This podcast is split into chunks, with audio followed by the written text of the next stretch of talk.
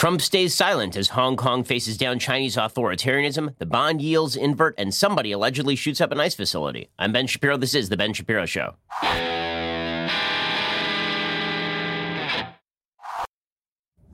Oh man, a lot to get to today, and not very much of it good news, but we will get through all of it together. Don't worry. It's a normal day just like any other, and together we will soldier through. We'll get to all of that in just one second. First, there are a thousand different types of cars on the road. I mean, just look around at the cars on the road, and you will quickly realize that if you wanted to buy a part for any one of those specific cars, it would be very difficult to do so by going to your local auto parts store. The chances that they are completely in stock on the part that you need very, very low. And this is where RockAuto.com comes in.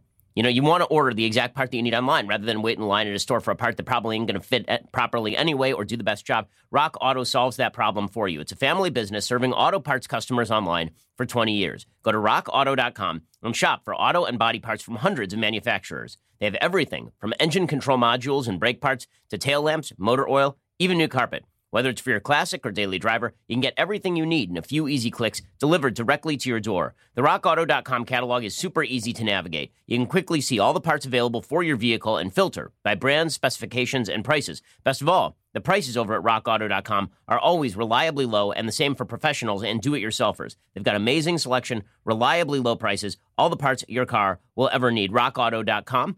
Go to rockauto.com right now. See all the parts available for your car, truck. Write Shapiro in their How Did You Hear About Us box so they know that we sent you again. Write Shapiro in that How Did You Hear About Us box, and then they'll know that we sent you. Helps them, helps us. Go to rockauto.com. Alrighty, so the stock market is down again today. It is down again on fears about the future of the trade war, on slowdowns in the German economy, on slowdowns in the in the Chinese economy, particularly in the Chinese manufacturing sector. As of this morning, the Dow Jones Industrial Average had dropped over 400 points. It was it was down nearly 2%. The Nasdaq was down nearly 2%. A lot of uncertainty about the markets, and a lot of that is being triggered also by the fact that the main yield curve had just inverted. This is the first time this has happened since 2007. The last 3 times that the yield curve has inverted, that has prefaced a recession. So people are getting really worried at this point. According to CNBC.com, the yield on the benchmark 10 year Treasury note broke below the two year rate early on Wednesday, an odd bond market phenomenon that has been a reliable, albeit early, indicator for economic recessions. The yield on U.S. 30 year bonds fell to an all time low, dropping past its prior record notched in summer of 2016. The moves show increasing worries about the global economy as investors rush into safe havens. Now, normally, what you would expect is that you get a lower yield on short term bonds than you do on long term bonds. And that just makes perfect sense. I mean, the fact is that you're going to want more in return for storing your money with the government for 30 years than you'd want for storing your money with the government for five. But when people have very little hope for the future of the stock market or alternative investments, the yield in the near term starts to drop on bonds. People start to run to bonds as safe haven. The yield starts to drop on short term bonds and it continues to remain at the level it was for long term bonds. And that's when the yield curve so called inverts. That is a sign of, of deep and surprising mistrust in the strength of the global economy at this point. Early on Wednesday, the yield on the benchmark 10 year Treasury note was at 1.623%, below the two year yield at 1.634%. In practice, that means that investors are better compensated for loaning the U.S. over two years than they are for loaning for 10 years. Again, that's because they, are, they don't want to loan for two years, right? So the, the government has to incentivize them to loan for two years by offering them higher rates. So this is this is not a good sign for the economy. And this comes in the midst of a lot of trade tension between the United States and China. That trade tension has been ratcheted up by the Trump administration, not for national security reasons purportedly, but for economic reasons. So President Trump came into office on the back of a promise to restore some sort of trade balance between the United States and China. As it turns out, the tariffs that he has imposed have actually exacerbated the trade imbalance between the United States and China. They've not made things all that much better, and they have resulted in less Chinese investment in U.S. assets because, after all, why would China invest in U.S. assets in the middle of a tariff war? So, what we've seen is a slowdown in particular sectors of the economy, agriculture being the chief one, but also in manufacturing in the United States. And this came before the hubbub between China and Hong Kong. So, just a few weeks ago, well, rather a couple of months ago, this this controversy broke into the open regarding Hong Kong, which wanted to reassert some of its longstanding rights against the Chinese government.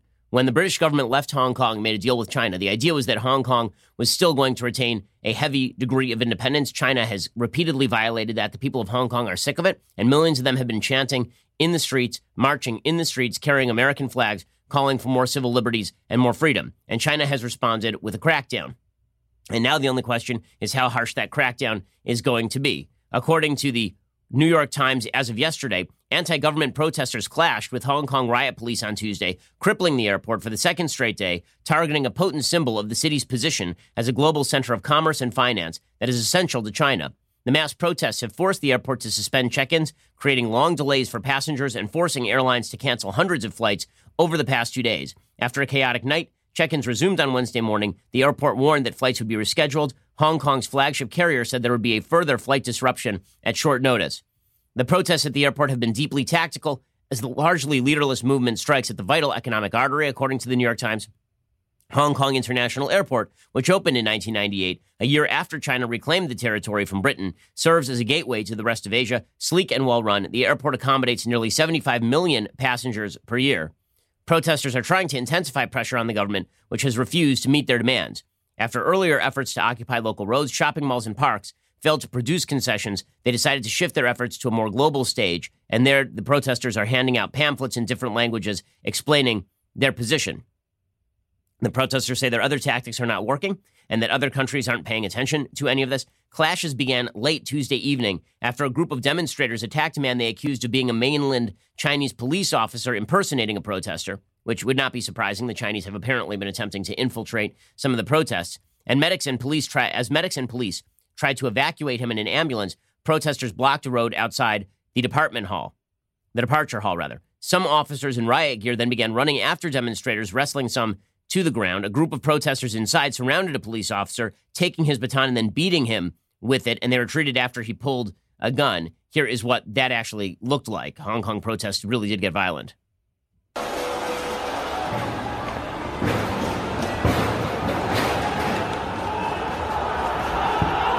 It started to get quite ugly. It could have gotten a lot uglier if this police officer had pulled his gun and shot somebody. Right now, the Chinese government is trying to portray the protesters who have been nearly entirely peaceful as rioters. They've been trying to portray them as rabble rousers who are trying to stand up to the Chinese government in illegal ways. According to the Washington Post, after late night mob scenes marred a demonstration that paralyzed the city's airport, protesters on Wednesday issued apologies seeking the international public's sympathy and forgiveness as they fought to regain control over a narrative that seemed to be tilting in Beijing's favor for the first time. The appeals included apologies to the police force and come as struggle over public opinion reaches a climax. While Hong Kong's protest movement has become steadily, radicalized and fractured, the Chinese government is ramping up its own propaganda effort in state media and on social networks, attempting to discredit and deflate a movement that to this point enjoyed wide support across Hong Kong society. The Chinese government is now labeling the protesters rioters, and they say that they are asking for self destruction. Military vehicles have been mob have been massing nearby. President Trump tweeted that out yesterday. He said, Our intelligence has informed us that the Chinese government is moving troops to the border with Hong Kong. Everyone should be calm and safe. Meanwhile, the city's embattled leader, Carrie Lam, told the news media on Friday the law breaking activities in the name of freedom were damaging the rule of law and that the Asian financial hub's recovery from anti government protests could take a long time. So this could be used as, a, as an excuse for even more of a crackdown on the people of Hong Kong. Now, what you would want here is for the United States to take a strong position. And the fact is that if we have a Tiananmen Square type event here, the United States is going to have to take strong trade action. And President Trump has not been shy about talking about taking that sort of action, except now, in the very recent past, meaning in the last 48 hours, he seems to be backing off all of that. And he seems to be backing off all of that because he's finally realizing that his tariffs hurt the American economy. Now, as I've been saying for months, the only way for the president to make the case for his tariffs is to make them on national security grounds. You cannot make a case for a tariff on economic grounds. Tariffs do not help the domestic economy. They, they are a tax on American citizens. They hurt consumers. President Trump finally recognizing this as Christmas approaches and as the economy seems to be possibly tipping into recession, certainly into economic slowdown. The New York Times reports that yesterday President Trump unexpectedly put off new tariffs on many Chinese goods, including cell phones, laptop computers, and toys, until after the start of the Christmas shopping season, acknowledging the effect that his protracted trade war with Beijing could have on Americans. So Trump has been fibbing to you the entire time with regard to tariffs. He said that, that trade wars were easy to win and good for the economy. Neither of those is true. It turns out that Beijing does not care about its billion citizens nearly as much as Trump cares about the domestic economy here in the United States. What's more, Trump said that it would be good for the economy. No. Tariffs are a tax on American citizens. They hurt American consumers. And Trump is now acknowledging that. So to fail to recognize that Trump is now switching his position on this would be dishonest. Trump pushed a 10% tariff on some imports to December 15th, excluded others from it entirely, while facing mounting pressure from business and consumer groups over the harm they say the trade conflict is doing. Trump explained, quote, just in case they might have an impact on people, what we've done is delayed it so that they won't be relevant for the Christmas shopping season. Okay, that is a full scale acknowledgement by Trump that tariffs hurt American consumers. Trump is frustrated that negotiations have failed to yield an agreement. He said on August 1st the U.S. would impose a 10% tariff on $300 billion worth of Chinese imports September 1st. That would be in addition to a 25% tariff already imposed on $250 billion of Chinese goods. Well, Trump painted himself into a corner. I mean, there's, that's really what happened here. Trump painted himself into a corner. And now, with the economy on the brink of a, of a slowdown, this has put President Trump in a very difficult position. It's put him in a position where, if he takes a strong stand against China, it could, in fact, damage his reelection prospects in a serious way. And so, in a time when we should be ratcheting up the possibility of economic sanctions, we are actually ratcheting down the possibility of economic sanctions. Whereas before, when we should have been negotiating a trade deal, we shouldn't have exited the Trans Pacific Partnership. We should have renegotiated it. It was a mistake to exit TPP, which is a trade deal directed against the economic strength of China in Asia. The, all the lies about the TPP that it, that it was good for China was a lie. TPP was designed explicitly as a counterbalance to Chinese infiltration economically in the region you know, in a time when we should have been looking for a trade deal, we were searching instead for trade conflict in a time when we should be ratcheting up trade conflict as a as an effect of trying to help the Hong Kong protesters. We're not doing any of that. And so this has led President Trump to this bizarre kind of halfway position on Hong Kong. So in the last 24 hours, he has tweeted out, quote, as usual, China said they were going to be buying big from our great American farmers. So far, they have not done what they said. Maybe this will be different. I don't know what the hell that means. And then he added, quote, Many are blaming me and the United States for the problems going on in Hong Kong. I can't imagine why. Again, Trump is not responsible for what's going on in Hong Kong, but this would be a time for him to stand up for freedom in an area of the world that deserves it, had negotiated for it, and now is not receiving it from what is a geopolitical enemy of the United States, China, stealing our technology, building rival 5G networks that attempt to provide a counterbalance to the 5G networks we are building right now. We are in a second Cold War with the Chinese. It will stay cold, we can all hope, but the fact is that the Chinese are an expansionist power, and they have been both militarily and technologically. They are doing so at the expense of the United States. And the United States, if we're going to take harsh action against China, you need to make the case. Now, Trump has convert, he keeps making this sort of weird case where Xi Jinping is his best friend, and we're great. We're going to negotiate a deal together. And then at the same time, the Chinese keep jacking us, and the Chinese are the worst, and they're cheating us, and they're stealing our manufacturing jobs. Explain what it is you're doing, President Trump, if you want the American people to be with you. And especially, again, in the midst of a time when there are protesters in the streets in Hong Kong who may be mowed down by the Chinese government in the very near future, this would be a time for you to stand up and say, this is why we have been putting tariffs on China. It's because of crap like this we've been putting tariffs on China. And as JFK put it, we will bear any burden in the name of liberty. And I'm sorry, but getting slightly more expensive goods from China in the name of liberty doesn't seem like all that much of a burden to bear to help the people of Hong Kong who are flying the American flag while they are protesting for their freedom. But that's not the kind of statement that Trump is making right now. now Barack Obama, back in 2009, had the opportunity to stand with protesters against the Iranian regime. And instead, he completely undercut them and he suggested that it was an Iranian internal problem, and the protesters were mowed down in the streets, and the Iranian government instead got a sweetheart deal from the American government. It was disgusting. You don't want the same thing from the Trump administration with regard to China if they should run roughshod over the protesters for human rights and democracy in Hong Kong. You know, Trump's only statement with regard to Hong Kong directly, he said, Our intelligence has informed us that the Chinese government is moving troops to the border with Hong Kong. Everyone should be calm and safe. Okay, that's not exactly a ringing endorsement of the protesters' aims here. In fact, it's it's pretty milk toast. And the, Trump was elected for his tough talk. Now, in a second, I want to talk about the practicality versus the versus the moral character question in foreign policy, because I understand what President Trump's defenders on this score are going to say. We'll get to that in just one second. First, let's talk about the post office. So, I honestly kind of like the post office, but the fact is, last time I went to the post office, I ran inside for five minutes. I came back out. There was a parking ticket. There are dangers attendant to parking outside of a post office in Los Angeles, namely that the only efficient part of Los Angeles government is not removing the trash from the streets, removing the open needles from the streets, or making sure that homeless people don't sleep under every single overhang. No, what they are great at is the traffic tickets. Fantastic at it. So, my deal, not going to the post office again. Instead, I use stamps.com.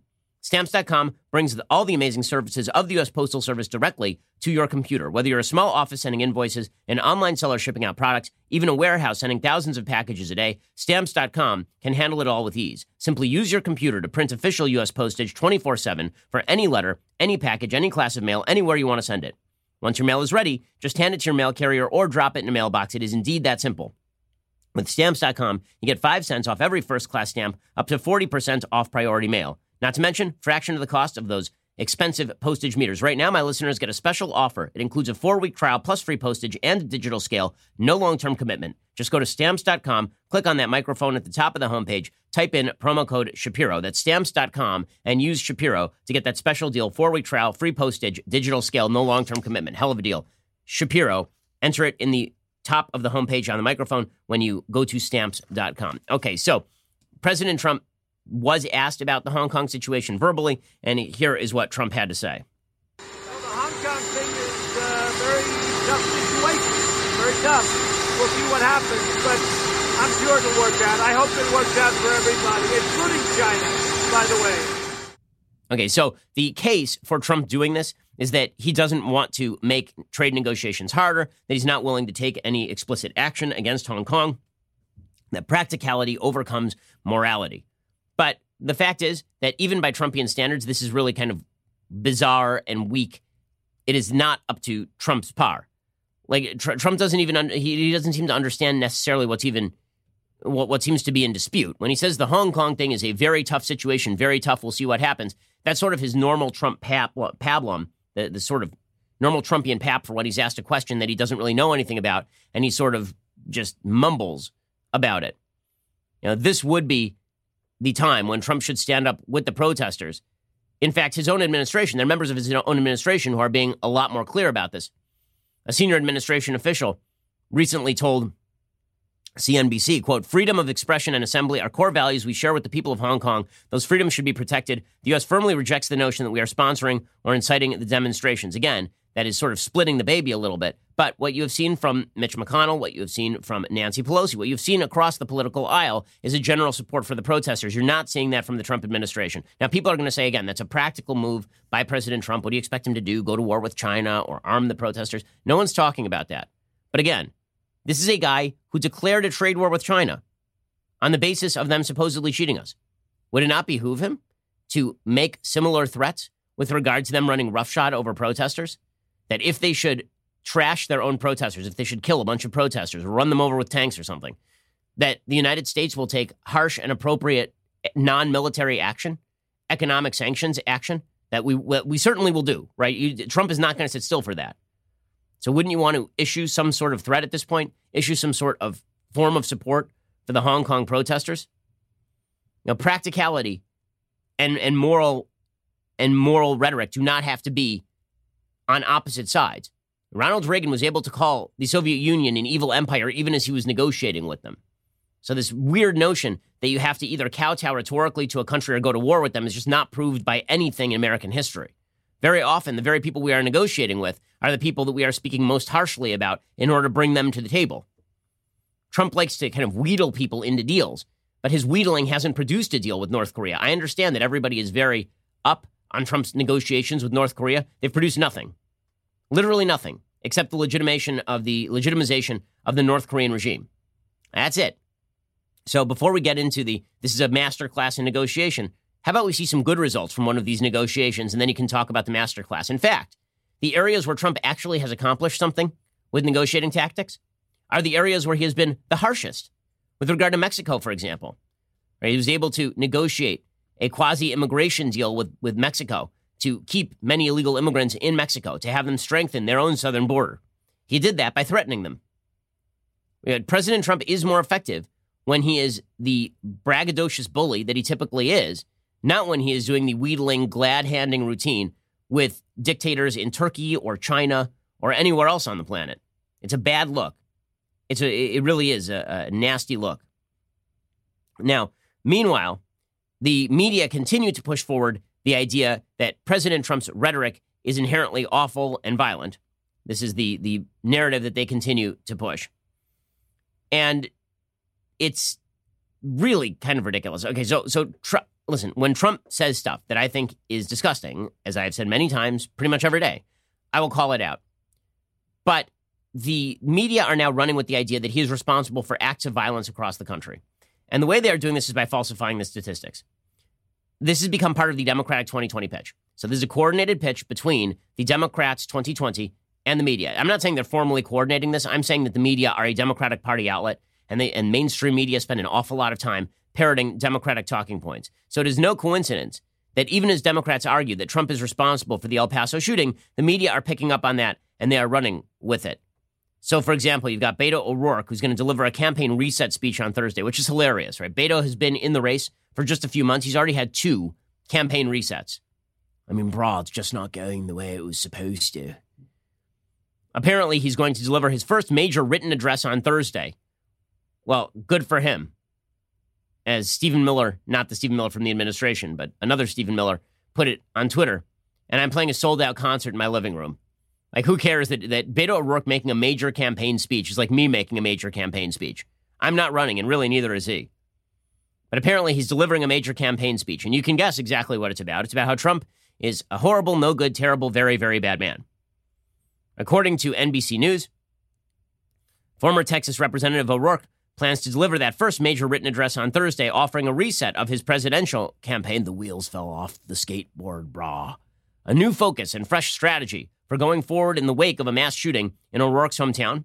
O'Rourke will recommit to holding President Trump accountable for the state of the country and focus on the stakes of removing a president from office whom he has explicitly linked to the deaths of fellow El Pasoans, according to a senior campaign official. He'll focus heavily on three key issues racism, white supremacy, and guns and plans to propose what the campaign calls new bold solutions. The new bold solutions involve Beto O'Rourke going on TV and talking about these things while waving his hands wildly like a bizarre windmill. That, that's his that's his solution. Okay, but the media are ready to they're all in on that particular narrative. So Mike Levine reporting, remember this isn't an opinion piece, reporting for ABC News. He says this. This is the headline. No blame. ABC News finds 36 cases invoking Trump in connection with violence, threats, and alleged assaults. So Trump is responsible for all of the violence and all of the threats and all of these alleged 36 of them. By the way, last I checked, there are like 330 million people in the country.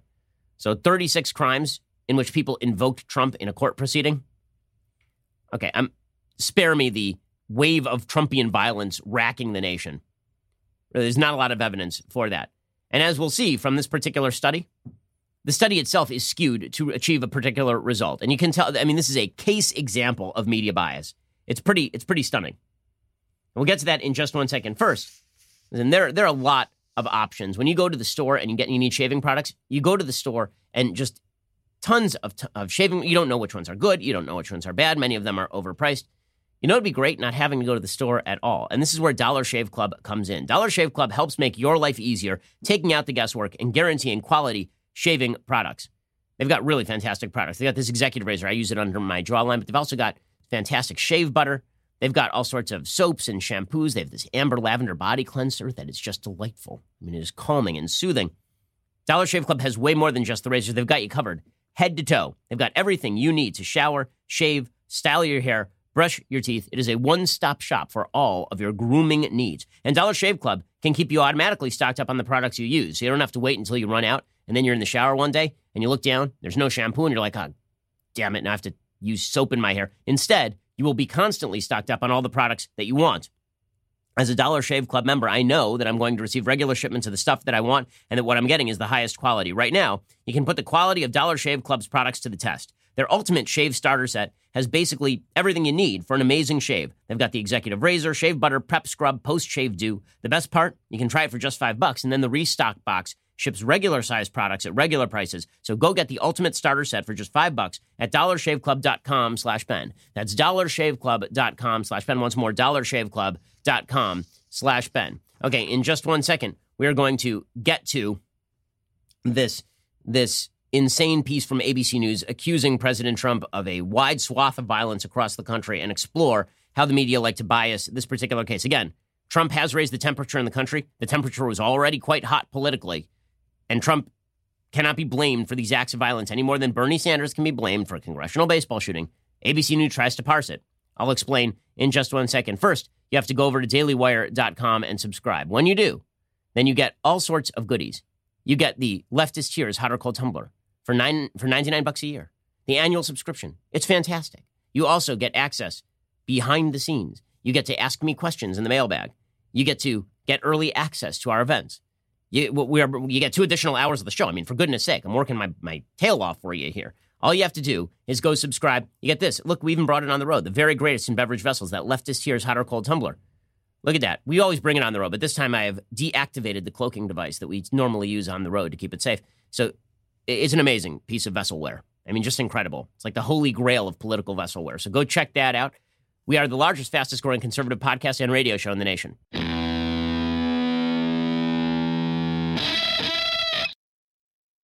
Okay, so this ABC News piece tries to blame President Trump for all kinds of violence. Again, the title of the piece, No Blame. ABC News finds 36 cases invoking Trump in connection with violence, threats, and alleged assaults. And here's what the piece says. Again, this is journalisming of the highest order, serious, serious journalisming. Okay, it says President Trump has repeatedly refused to accept any responsibility for inciting violence in American communities, dismissing critics who have pointed to his rhetoric as a potential source of inspiration for some citizens acting on even long held beliefs of bigotry and hate. I think my rhetoric brings people together, he said last week, four days after a 21 year old allegedly posted an anti immigrant screed online and then allegedly opened fire at a Walmart in El Paso, Texas, killing 22 and injuring dozens of others. But a nationwide review conducted by ABC News has identified at least 36 criminal cases where Trump was invoked in direct connection with violent acts, threats of violence, or allegations of assault. Wow, 36 criminal acts? In a country of 330 million people in an extraordinarily polarized time. I, I, shocking. But here's, here's where it really gets good. Listen to how they did this analysis. In nine cases, perpetrators hailed Trump in the midst or immediate aftermath of physically attacking innocent victims. Yes, all of that's evil and bad. In another 10 cases, perpetrators cheered or defended Trump while taunting or threatening others.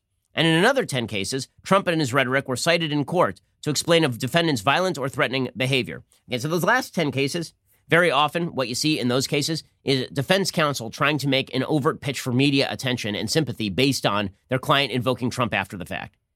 And so I, I don't trust any of that.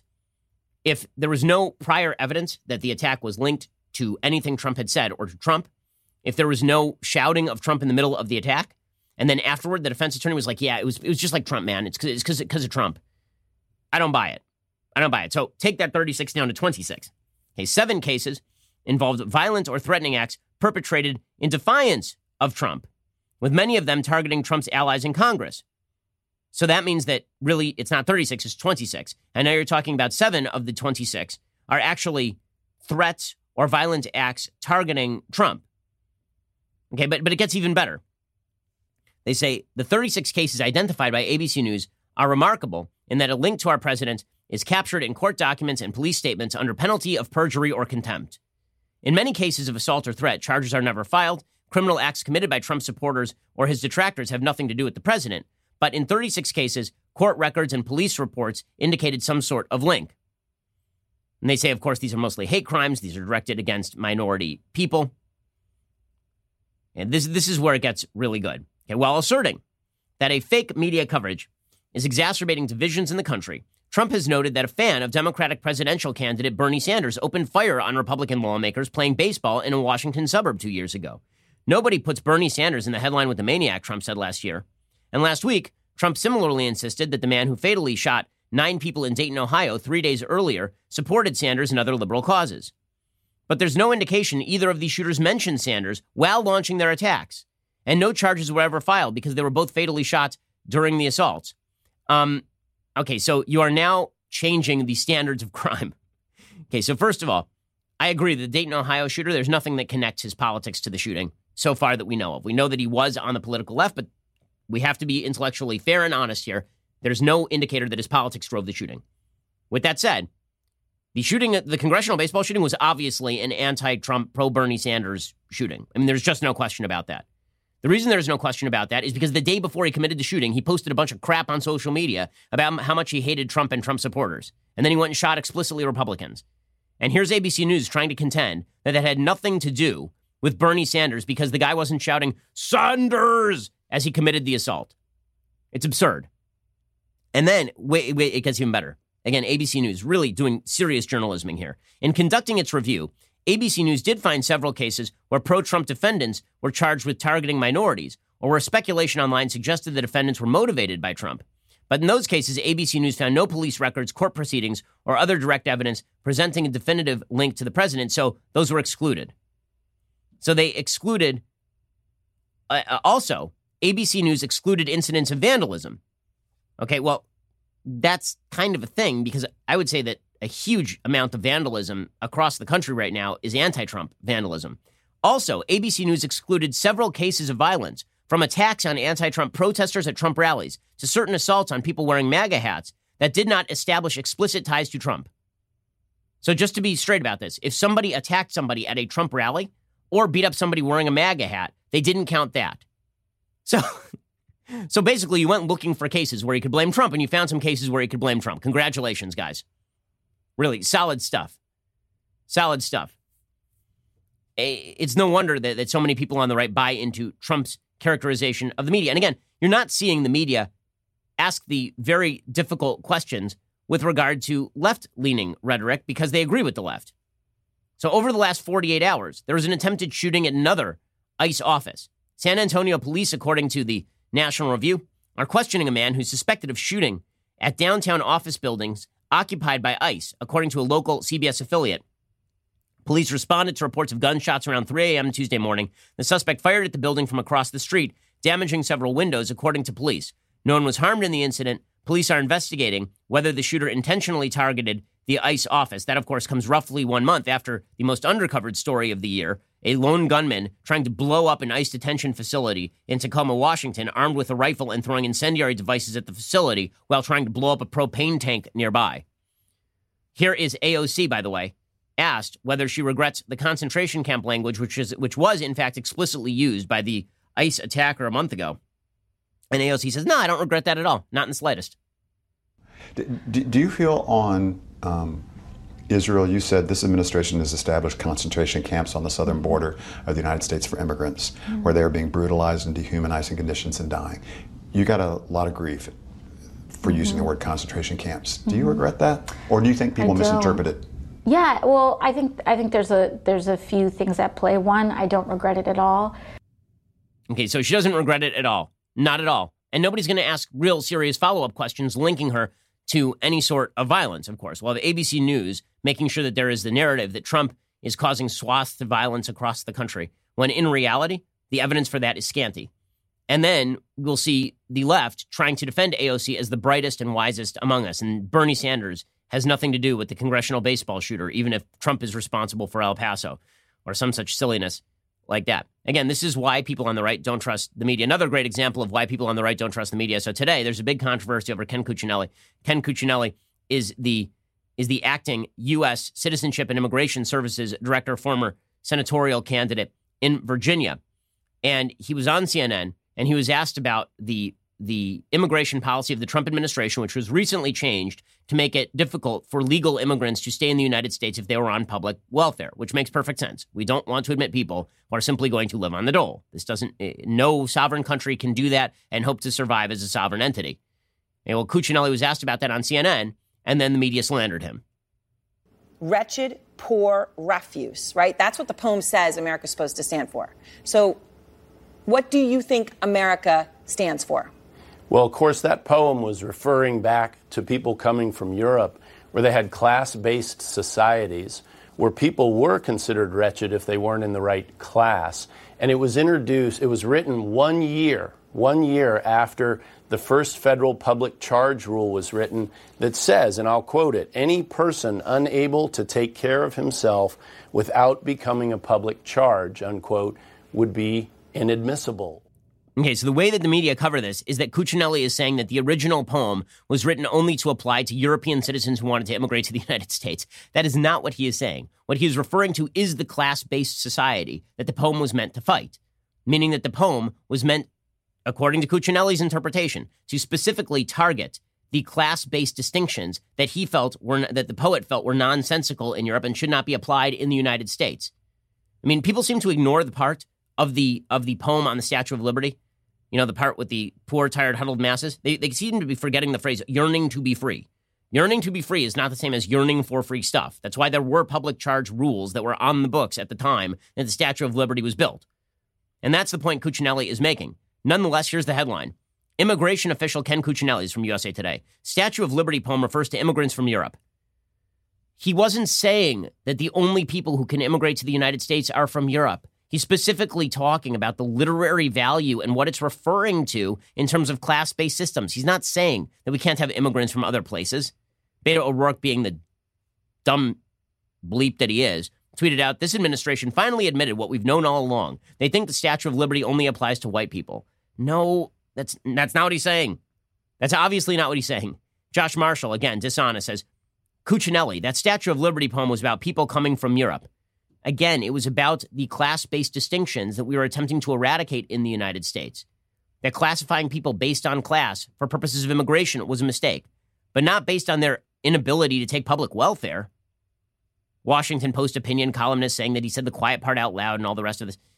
Okay, this is why it's it's lack of endemic trust that leads to this gap between what people see as practicality and moral character. So for the left, because Donald Trump is Hitler, and because everybody on the right is Hitlerian in intent and effect, because of all of that, anything is justified, including lying. Right? We can just falsify the data with regard to Trump creating a swath of violence across the country. We can simply falsify the data about what Ken Cuccinelli actually said. We can simply make things up because all of that is justified. Right? If you're truly moral, as as AOC has said out loud, if you're truly moral, the truth doesn't matter. Only moral truth matters. And that means that you can simply make things up or twist the truth to fit what you are looking for. Now, I criticized Trump earlier for valuing what he sees as practicality above moral character. I said these things do not have to be in conflict. In fact, moral character can be practical because it lays out the stakes of what is happening. But we seem to have abandoned this. And what that's led to is on the other side a willingness to say, okay, well, if you guys aren't playing fair, well, then we're not going to play fair. Practicality now demands that we abandon moral character. Practicality demands that we throw brickbats at you. Practicality demands that we cheer for a person who confronts Chris Cuomo and calls him Fredo in public. Practicality demands that we be as mean as the other side. And it's immoral not to be as mean as the other side. So instead of morality being used in service to practicality and practicality and morality buttressing one another, now mor- morality is redefined to meet the needs of practicality. You're seeing it on the left with the media coverage of the Trump administration, and you're seeing it on the right with the cheering on of activity that you would never tolerate from people on the left. And again, if you think that politics is simply warfare by other means, then all is fair in love and war. But politics was not supposed to be warfare by other means. Not in a country where we're supposed to share certain types of values. This is not supposed to be the point. It, it is it is the reason why, and it's so funny because the left will will see this on the right. The left will see on the right people who our, our religious people who are backing Trump will say, why are they backing Trump? How could they do this despite Trump's myriad imbecilities and, and despite the fact that Trump says bad things all the time? The reason is because the right has made peace with the idea that you guys are fighting a battle and they're not going to be left behind fighting a different battle. That's why the right is doing this. Now, is that the answer for the country's woes? No, we actually need an armistice. We need both sides to come back to the table and recognize that the practical attempt to take down the other side by any means necessary is really bad for the country. Then a war of all against all, everybody ends up dead. And this is a mistake. But I don't know how you expect the people on the right to be the first to go weapons down when it comes to practical support for President Trump when you guys are unfairly attacking Trump, Trump supporters as racists and bigots. as I've said a thousand times on the show already, you know, when, when folks talk about double standards, the alternative to double standards is not a single standard. Okay, double standards are not standards. Double standards are the evisceration of standards. And as we eviscerate all of our standards, there's not a lot that's going to be left. Okay, got to give you a quick update on Jeffrey Epstein here. So, Jeffrey Epstein, I mean, this is just ridiculous. It's ridiculous. It would make me suspicious, except I always think that people are morons. I think that I think that politics is Veep. It is not House of Cards. So there is a report from the New York Times on Tuesday. Apparently, both guards assigned to protect accused sex trafficker Jeffrey Epstein fell asleep while they were supposed to be protecting him from himself. Both of them. Both fell asleep. How is that even possible? They didn't check on him for three hours. The guards and the warden have now been removed. The two employees were placed on administrative leave. The warden was also reassigned pending the outcome of the investigation. The two staff members apparently went to sleep and then they falsified the logs. They falsely recorded in a log that they had checked on the financier every 30 minutes as was required. That is a federal crime. In fact, the two people guarding Epstein had been asleep for some or all of the three hours, according to three of the officials. Insane. You want to give fodder to conspiracy theorists? How about you say both guards simply gave up and went to sleep and then falsified the logs afterward? Well done, everyone. I think we should trust these folks with our healthcare, don't you? I really think that everybody in government, they're the best. And we should trust them to run our economy. We should trust them to run our healthcare. That's the only way, really, to, to make everything all better. Unbelievable. And meanwhile, the 2020 Democrats are getting weirder and weirder. Actually, New York Mayor Bill de Blasio is now engaging in open conspiracy theorizing. So remember when it was a big deal that Trump did it? Well, de Blasio is now doing it openly. He was on Fox Business on Tuesday. He said it was too convenient that that Epstein would commit suicide just as he was about to implicate many other powerful people. He said, quote, This is way too convenient. This makes no sense. He's one of the most prominent prisoners in America at that point. He had either attempted suicide previously or been assaulted. Either way, it's the same reality. He needed to be watched 24 hours a day. He said, I'm not a conspiracy theorist by nature, but he said there's no normal explanation for all of this. Well, I mean, I will say that de Blasio does have some experience in getting away with the murder of groundhogs. So he really has some expertise here. Perhaps we should listen to him. In other stupidities among the 2020 Democrats, we've got Beto O'Rourke relaunching his campaign with a speech no one cares about. Bill de Blasio crafting conspiracy theories about Jeffrey Epstein. And then we have Elizabeth Warren, who suggests that it's time for Walmart employees to be paid like the Walmart heirs, you know, the founders of Walmart. She tweeted out yesterday, quote, the Walmart heirs make $4 million an hour. A new Walmart associate makes $11 an hour. My two cent wealth tax on families like the Waltons would help level the playing field for working families and rebuild the middle class. Okay, question. When has a new Walmart associate employed 2.2 million people? Walmart is the single biggest employer in America. It is not close. 2.2 million people have their jobs through Walmart. Yeah, it seems to me that a new Walmart associate should probably be paid less than the person who bears the entire financial risk for the future of a company that employs 2.2 million people. Seems to me that's that's probably appropriate. And we here at the Daily Wire got about a little under 100 employees. You know who bears the risk of ensuring those people get paid every month? I do. My business partner does. Our investors do. Right? We bear the risk. Should we get paid more for bearing that risk? Yeah, we should probably pay, get paid more for bearing that risk. Elizabeth Warren implying that the, the stock the guy stocking the shelves at a Walmart should be paid the same as the people who bear the risk for 2.2 million workers. And we, we should put these folks in charge, honestly. They're, they, they're the best. They're the smartest. They're the wisest. And then we also have Kamala Harris, who, by the way, is, is just a dud. I mean, it is amazing how much of a dud she is politically. Right now, the latest Real Clear Politics poll average has Joe Biden still with a very wide lead. In the Real Clear Politics poll average, for the first time, Elizabeth Warren has now overtaken Bernie Sanders. It is Joe Biden 30, Warren 19, Sanders 18, Harris all the way down at 8. So Harris has fallen off the map. Warren and Sanders, if they both remain in the race, then Biden clearly wins the nomination on a primary level. But when you look at the primaries, things start to look a little bit more interesting. In Iowa, there have been polls that show Biden up. There was a poll today that actually showed Bernie up in New Hampshire. So Biden is up in Iowa. In New Hampshire, Biden is basically running dead even with Bernie, and Warren is only trailing by a little bit. In South Carolina, Biden retains an extraordinarily wide lead because he has a big lead among black voters. Among white voters, Warren is actually winning in South Carolina. But something like 60% of the primary base in South Carolina is black, and Biden is blowing everybody out among those voters. So Kamala Harris is getting desperate at this point, and she continues to trot out promises that she can't keep. She says nobody should have to work more than one job in the United States. Nobody should have to work more than one. Okay, sure. You know, I find it very interesting, something about this administration and this president. You know, he's going around crowing about how this economy is doing so well, right? Oh, the economy is great, he says, right? And they refer to the unemployment numbers. Well, yeah, I'm, I'm, I'm traveling our country. Let me tell you something. Yeah, people are working. They're working two and three jobs. And in our America, we must agree nobody should have to work more than one job to have a roof over their head and food on the table. Okay, well, the fact is that if you had to work more than one job to have a roof over your head or food on the table, you probably shouldn't have taken the job that's not paying you enough. That'd be a you problem. Also, it is not true that the vast majority of people in the United States are working two jobs. It just is not true. According to the census statistics, a small but steady number of American workers have more than one job because either they need extra income or because they want to gain more experience or explore different interests.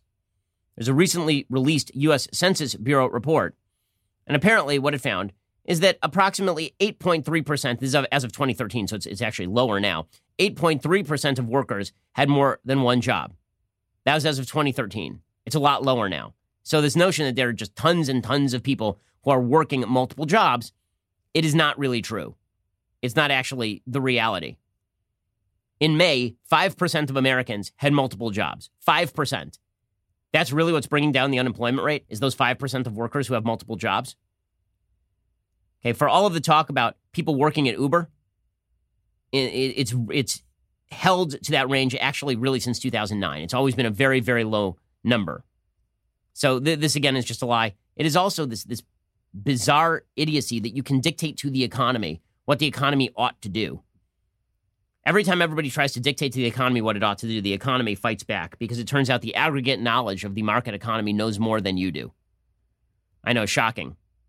Bernie Sanders starting to get desperate on his own, and he has turned against a new enemy, and that is the media. Now, listen, I actually sympathize with Bernie because I think that Bernie got the Beto O'Rourke treatment in 2016.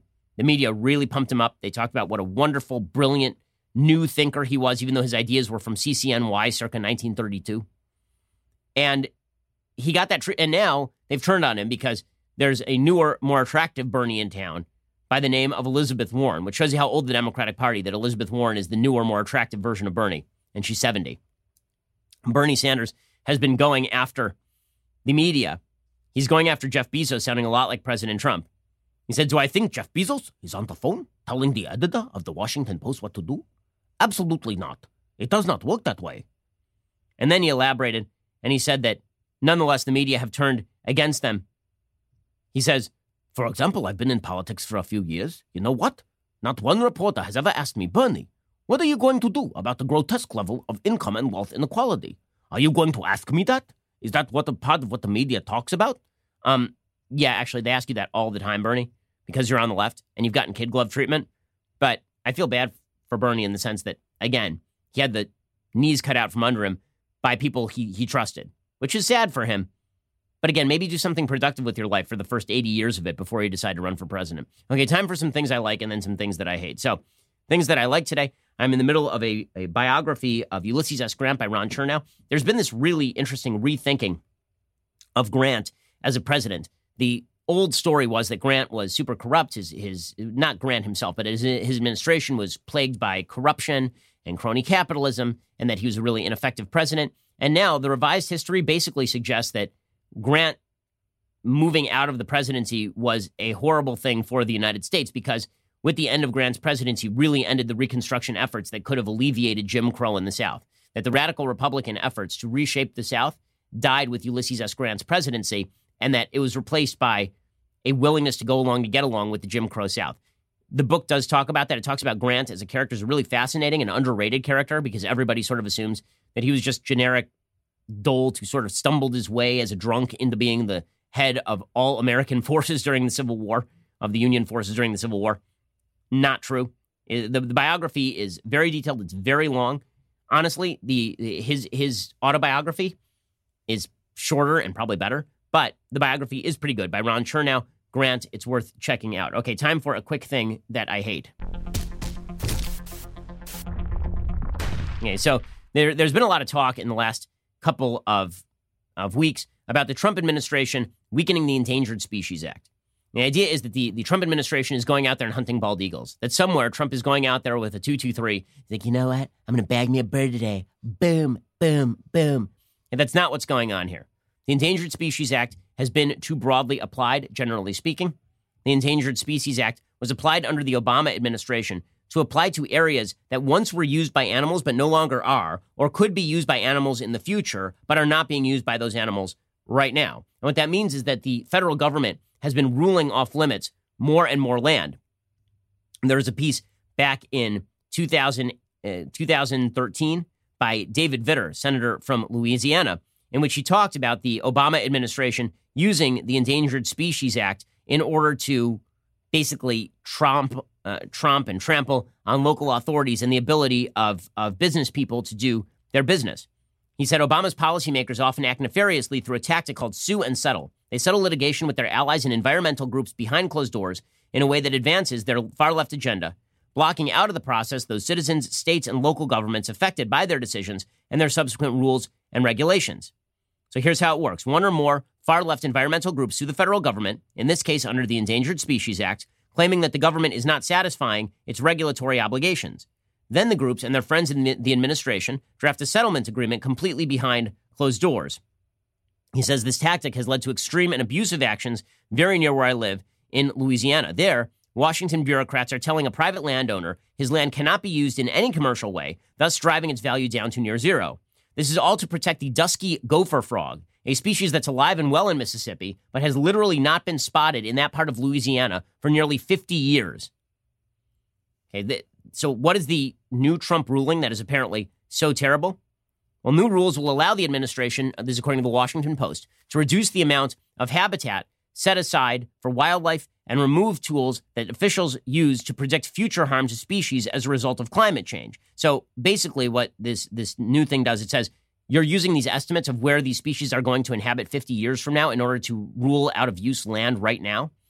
And we're going to instead look at economic impact on that. We're going to start taking economic impact into account, which should be part of the conversation.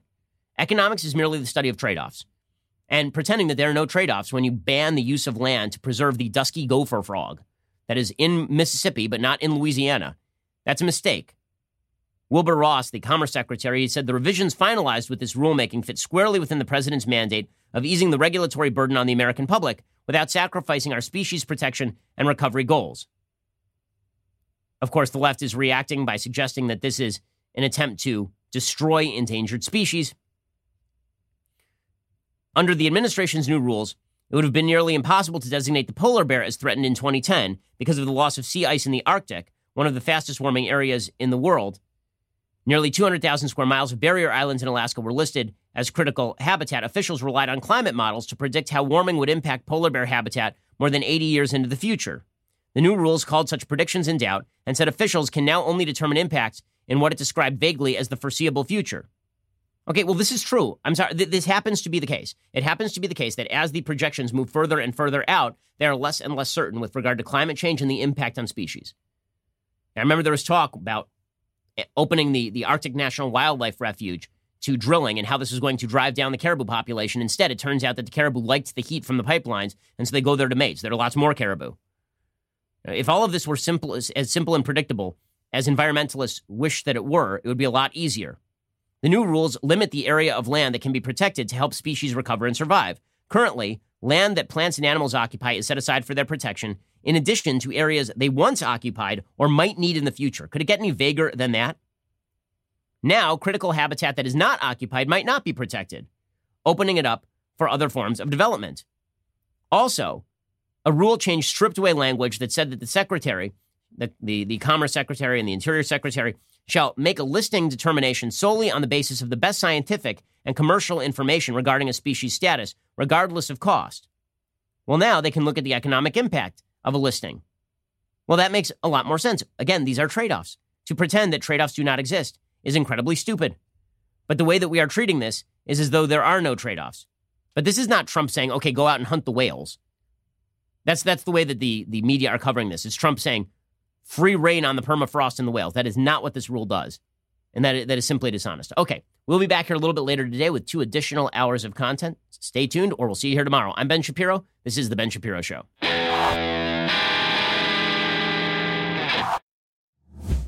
If you enjoyed this episode, don't forget to subscribe. And if you want to help spread the word, please give us a five star review and tell your friends to subscribe too.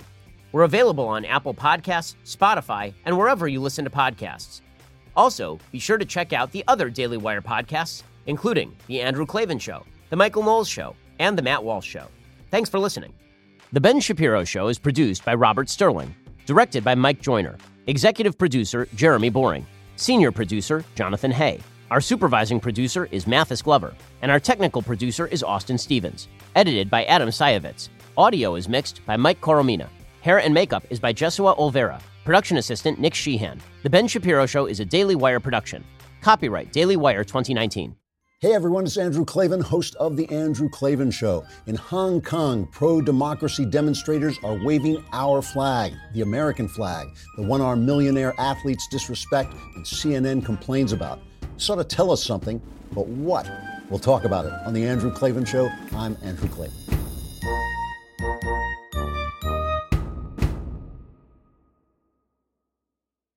We'll get to more on this in just one second. First, Pure Talk believes in American values, and that free should mean, you know, like free. So when you switch to Pure Talk today, you'll get a free Samsung 5G smartphone. There's no foreign line requirement, no activation fee, just a free Samsung that's built to last with a rugged screen, quick charging battery, and top tier data security. Qualifying plans start at just 35 bucks a month for unlimited talk, text, 15 gigs of data, and a mobile hotspot. Pure Talk gives you phenomenal coverage on America's most dependable 5G network. It's the same coverage you know and love, but for half the price of the other guys. The average family saves almost $1,000 a year. So, I challenge you to choose a company that actually doesn't hate your guts and shares your values. Let Pure Talk's expert U.S. customer service team help you make the switch today. Go to puretalk.com slash Shapiro to claim your eligibility for your free brand new Samsung 5G smartphone and start saving on wireless today. Again, go to puretalk.com slash Shapiro to switch to my cell phone company. I've been using them for years. They're fantastic. You'll love them as well. Go to puretalk.com slash Shapiro and claim your eligibility on that free brand new Samsung 5G smartphone. Start saving.